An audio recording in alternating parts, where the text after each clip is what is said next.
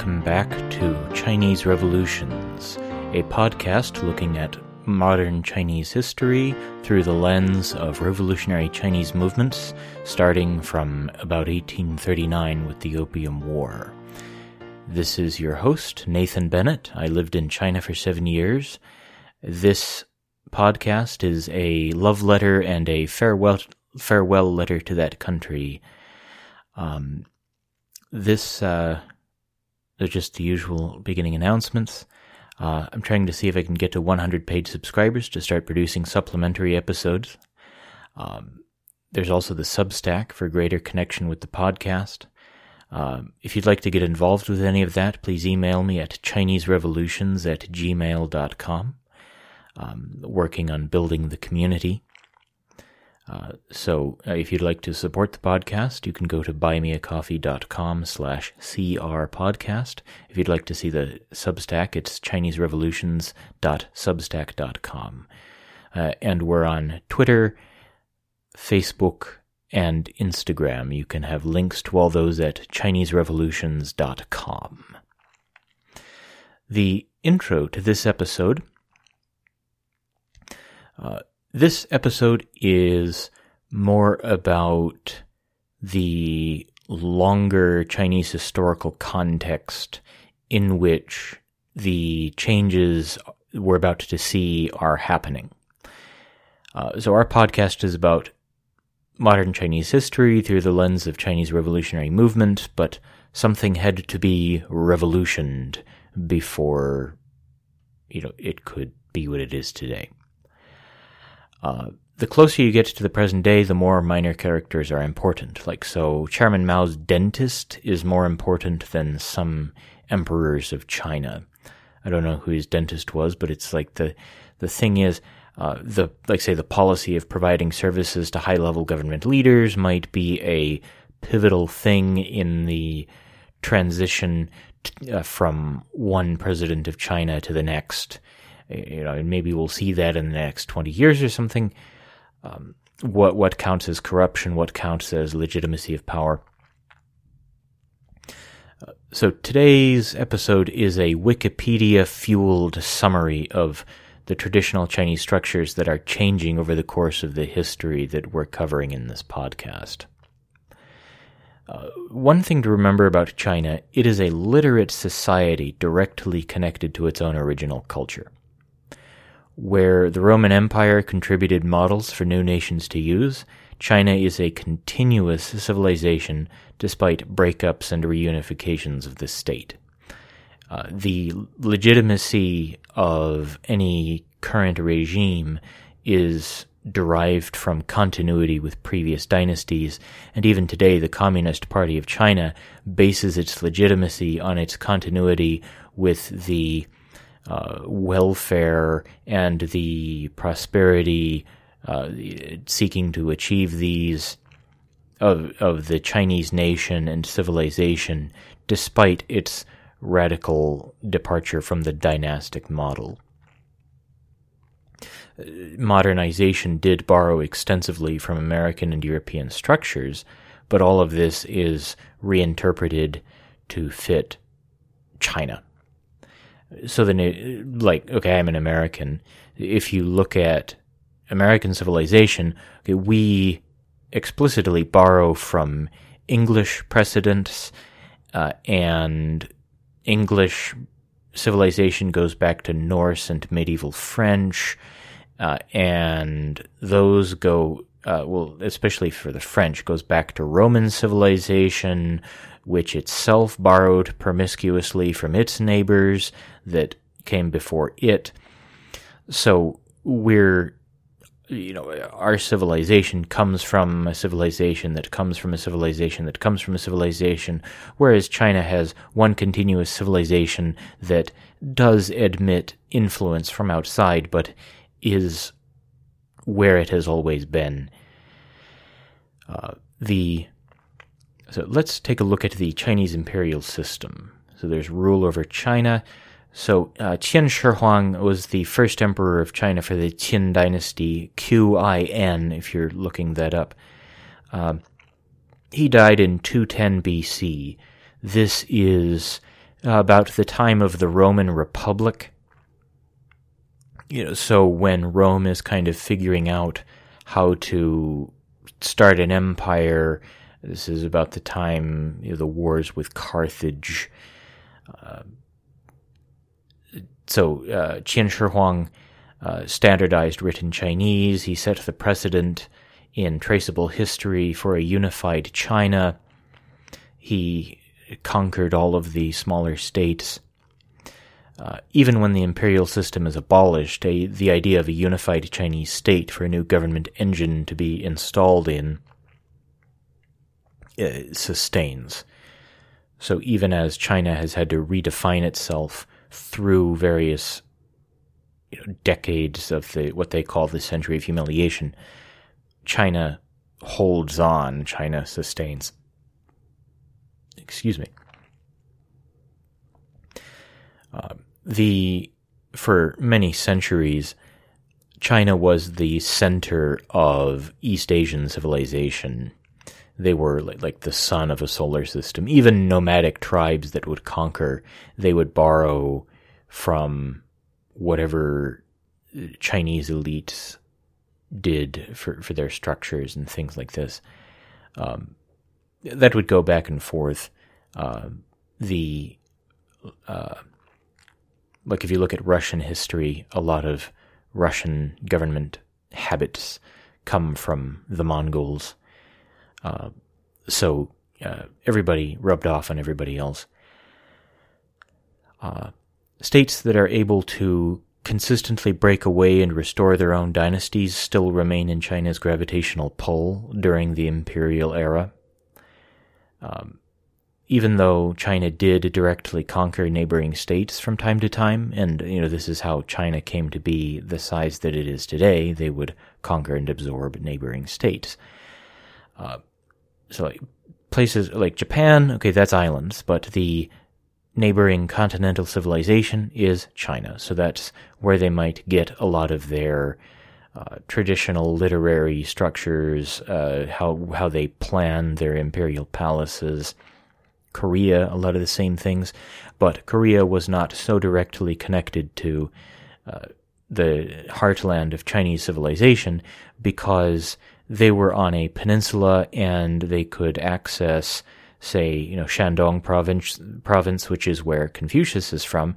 Actually, uh, a, a branch of the Confucian family went over to Korea because of I forget when this happened in Chinese history, but you have many Koreans who are direct descendants of Confucius because Korea held to Confucianism, um, but they weren't where whatever the bad thing was that was happening in China that made them want to run away to somewhere else. Um, uh, the Chinese heartland did not extend up to the land above the Korean peninsula. So for many centuries, Korea had the ability for its own culture to, to really set.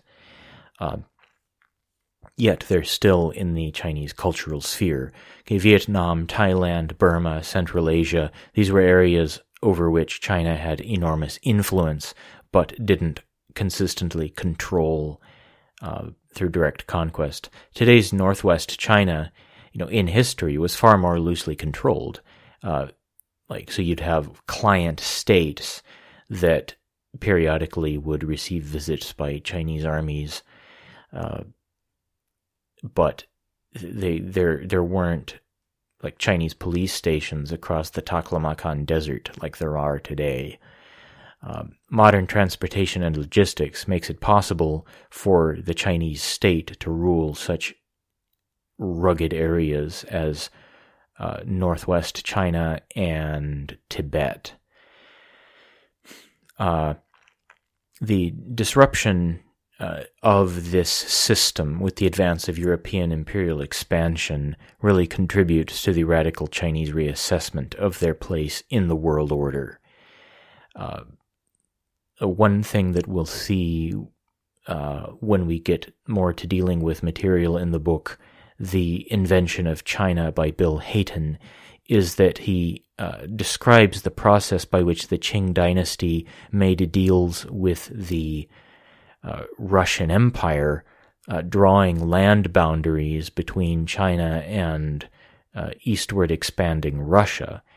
Uh, that was, okay, according to Hayton, that was something that the Manchus kept secret from the Chinese because like the the notion of hard European borders, your hard European style borders wasn't really something that the Chinese really had as part of their understanding of how the world worked. Um, so one of the things we're going to see is Chinese intellectuals uh, absorbing and learning to use for their own purposes uh, interna- European international precedents.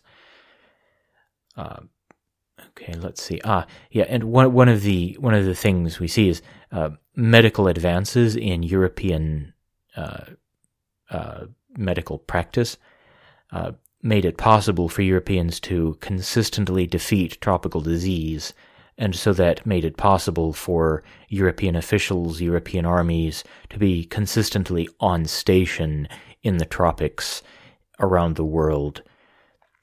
So then, you know, your neighbor was whoever could sail up to your shore, and that this was a radical departure from the past, where, you know, delegations from far away might come and kowtow to the Son of Heaven, or uh, trying to borrow the um, purple prose uh, describing. Um, anyway, the so you know delegations might come, um, but not anything like a battle fleet showing up off the Chinese coast.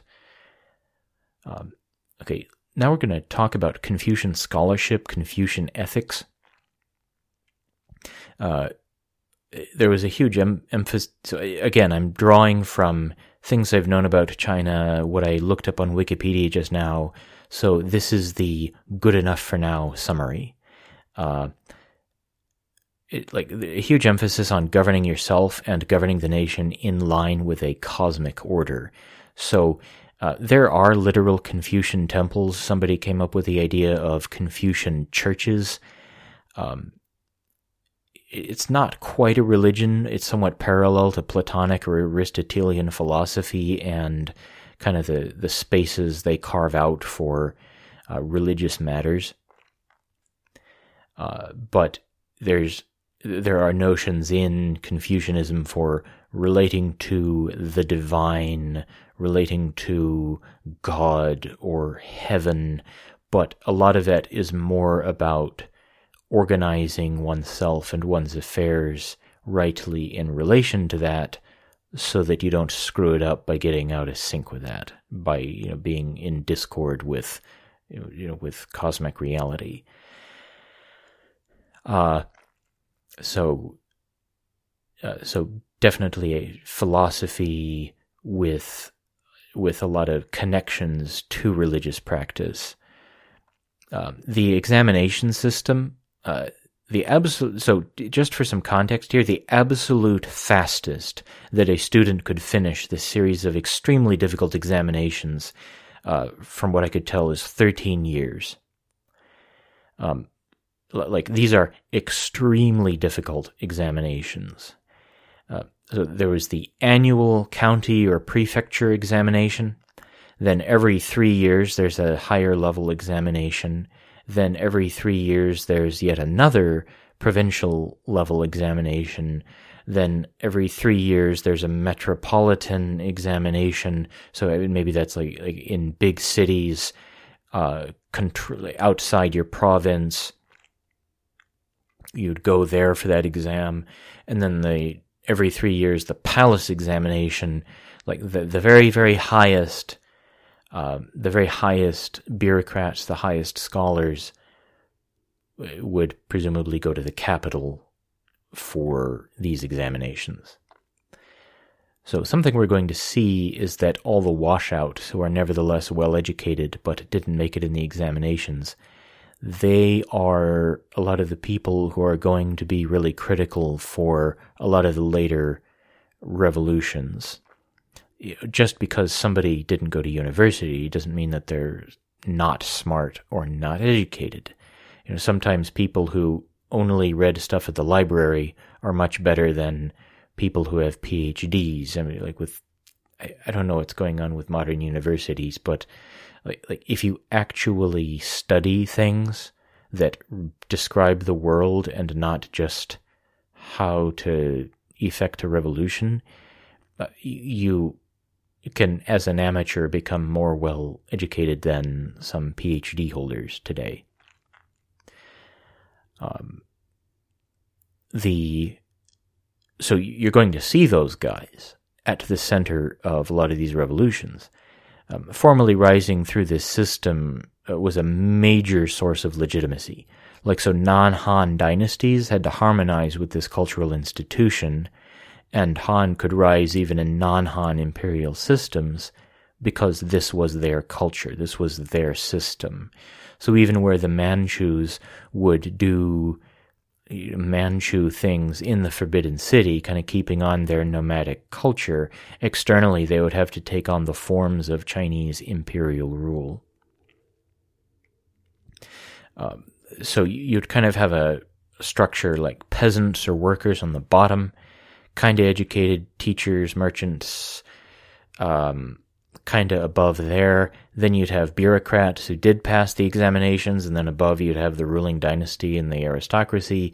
So revolutionaries are going to come especially out of the um, kind of in the middle there. They're educated, but they didn't pass the prestige levels to actually have official position within the imperial bureaucracy. Um, one of the interesting figures we're going to meet as we do the uh, as we do the Taiping Rebellion, he's a Han Chinese guy, Zeng Guofan, who is a Chinese, who was a Confucian educated bureaucrat who was appointed to uh, create the armies to crush the Taiping Rebellion. Well, uh, some people wonder why he didn't go ahead and and uh, replace the Qing dynasty with a Han dynasty. Not the Han dynasty, but a new Han nationality dynasty. Um, he it, uh, presumably he saw the Qing dynasty as being legitimate, but he, but he was Han. He has a very interesting legacy. We'll get to him later. And so this this holds up even in modern China, the importance of education and passing examinations. If you ever hear about the Gaokao, the Chinese college entrance exam, it's the fairest thing they've got to distribute a limited number of university slots. Uh, the central government keeps revising education regulations to ensure it's fair for everybody. Um, I used to be an English teacher in China. I just kind of looking ahead, I knew that something was going to change. Like this, uh, the like I was going to need to either really become a good English teacher or I was going to need to get out and go do something else. I took the get out and go do something else route. And so later, after I've gotten out and gone to do something else, the, uh, the Chinese money supported system of of uh, teaching English online that a lot of people did, and some of them would even fund like lifetime vacations. Um, you know, like like they would teach English online and then live in Thailand.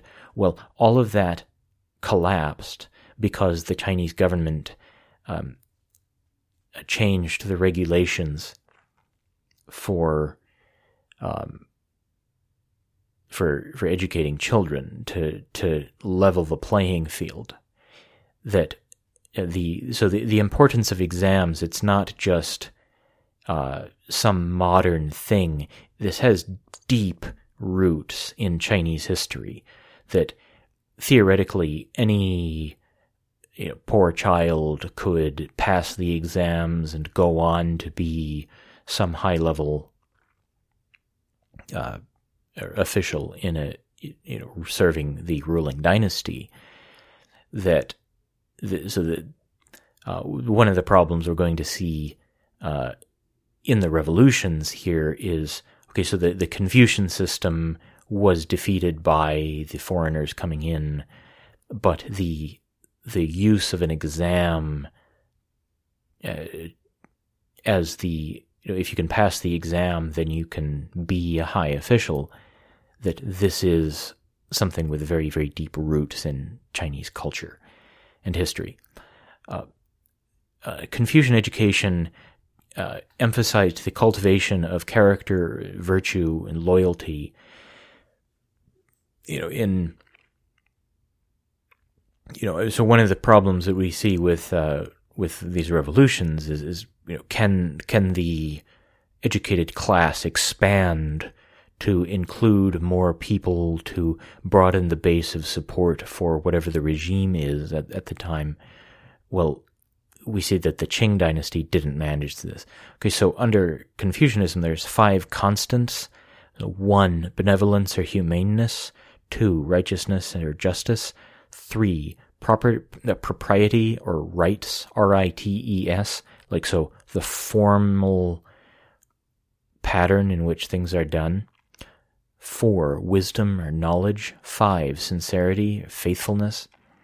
The four virtues, including righteousness from above. One, loyalty. Two, filial piety, like being like attention to to family. Three, continence, self control. Four, again, righteousness. So we're going to see an emerging dichotomy between Western learning and traditional Chinese scholarship, as though the two are mutually exclusive. So uh, one of the things you see in modern China is is an is an effort to synthesize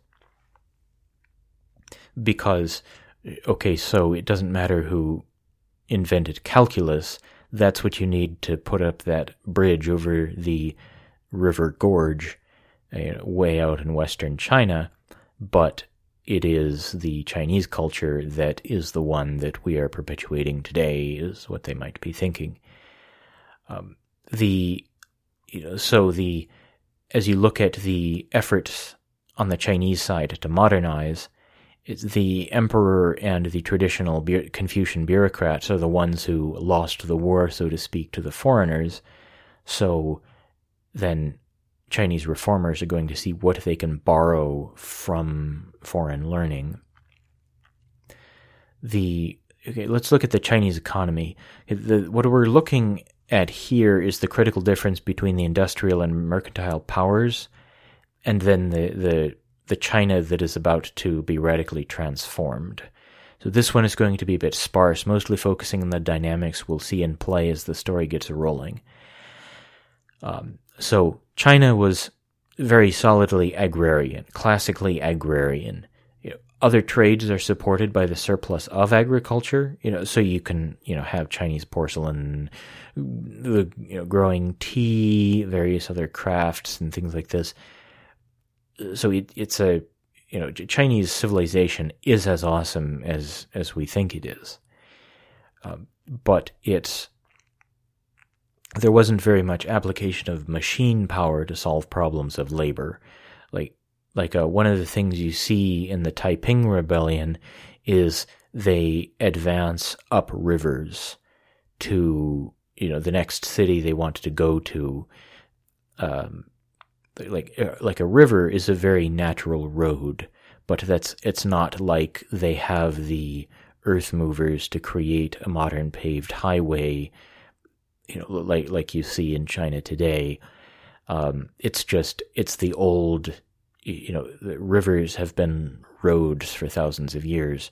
So that's so where you see any activity going on in China, it's along a river until they bring in the modern technology. Uh, the essential difference between 1800 and say 1500 is not big. Uh, one side of the Opium War has industrial revolution supported global power projection, and the other does not.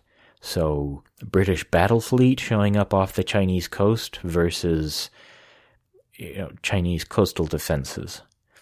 Uh, maybe more set up to repel pirate fleets than modern European uh, battle fleets.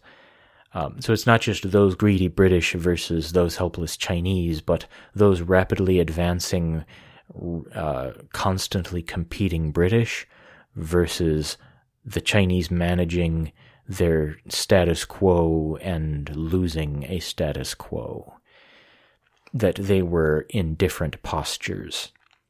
And one was on a much more aggressive rise, and the other was try- was working on maintaining a status quo, and they weren't uh, advancing with the same competitive, aggressive edge.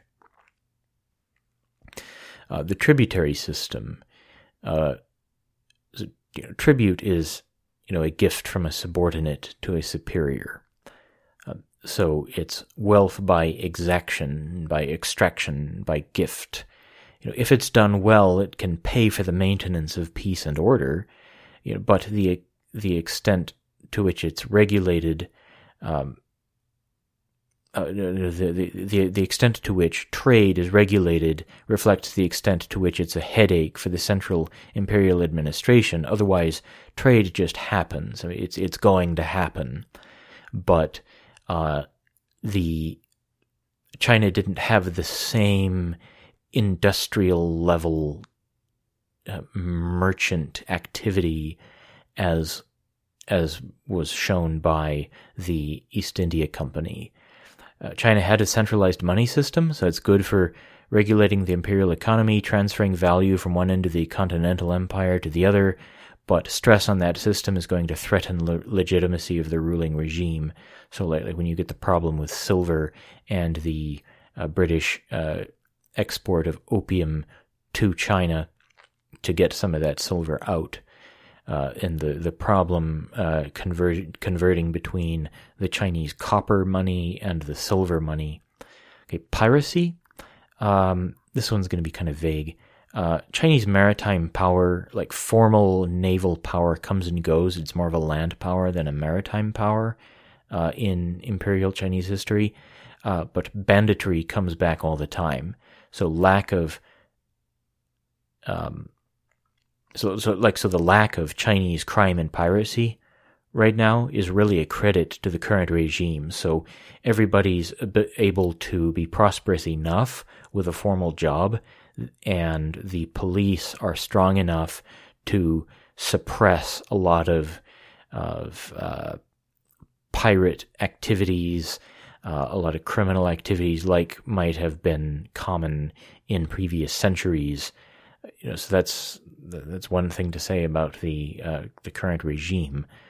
Um, you know, but then if you want to raise the question of whether uh, the the pirates have taken on a different form, is one that we can bring up in a different podcast.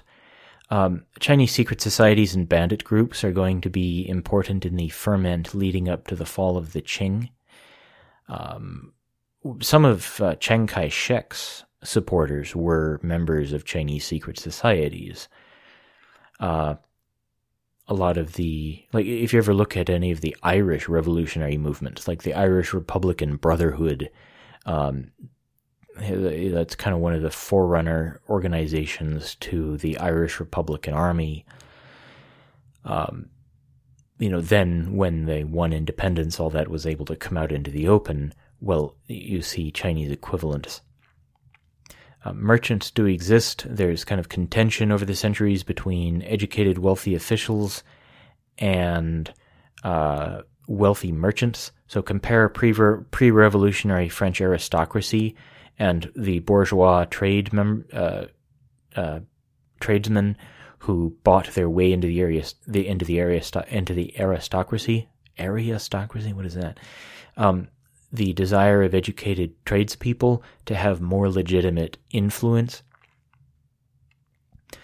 So the so the question of balancing the power of wealth and the creation of wealth against the the extraction of wealth and the monopoly on the legitimacy of power held by the state. You know, so yeah, the state can legitimately bring together an army, but how are you going to pay for that?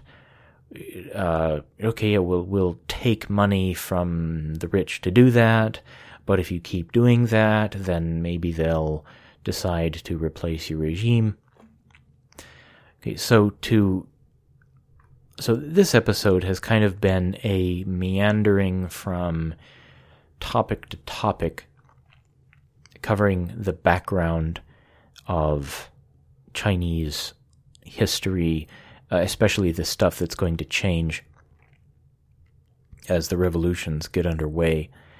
Um, the revolutions that we're going to cover are coming to terms with the old order being radically challenged and China basically having to reinvent and redefine itself against new forces. Um, before the old dynasty slips and new rulers with fresh energy and gusto jump in and become the next dynasty, but now the foundations of legitimacy are having to be redefined. Uh, so the, it wasn't that the Chinese Empire was at the center of a, a cultural universe, it's that they were having to redefine themselves against the whole world now being able to show up on their doorsteps. Um, so uh, before I sign off, I'd like to give you an idea of what the next episodes are going to be. One episode is going to be the Macartney mission and British attempts to connect directly with the Qing government through like formal diplomacy of equals. Uh, we're going to look at the opium trade and Chinese efforts to suppress that trade. Then we'll look at the British reaction, like what it was that happened on the British side that led to a British battle fleet being sent to China. We're going to look at the conduct of the Opium War. Uh, we'll look at the settlement of the war and the treaty ports. And then the part that I'm especially excited about is we're going to do at least two episodes on Protestant Christian missionary efforts. So we're going to, you know, just kind of sum up what Protestantism is and how that and its influence into China really contributed to the start of the Taiping Rebellion. That there are certain ways that uh, un- that uniquely Protestant ministers um, connected to the start of the Taiping Rebellion, but then also how they interacted with the Taiping. The, the Taiping were around for like 10 years or so 10 years, 20 years. Um, th- th- there was a very long period of formal control of large areas of China by this revolutionary regime. Uh, and so you, you, so that's that, and there's a reason why Protestant and not Catholic. So we'll get to that in a few episodes. Again, if you'd like to support the podcast, buymeacoffee.com slash crpodcast. Um, I just, I like that platform. Um, I, I can get my own coffee. I prefer instant anyway. Um, okay, ChineseRevolutions.substack.com. Um, if you're interested in seeing any of that develop, please send me an email at ChineseRevolutions at gmail.com. I'm working on building the community.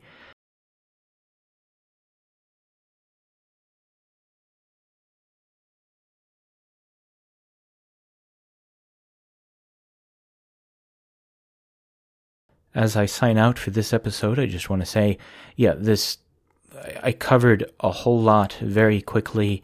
Uh, if you'd like to set me straight on any particular points, please feel free to do so. Again, ChineseRevolutions at gmail.com. But uh, this is more of getting the idea of what things are going to change. So if I got it good enough, that's good enough for this, for the purpose of this podcast for right now. I will be getting a lot more exact the closer we get into the present day.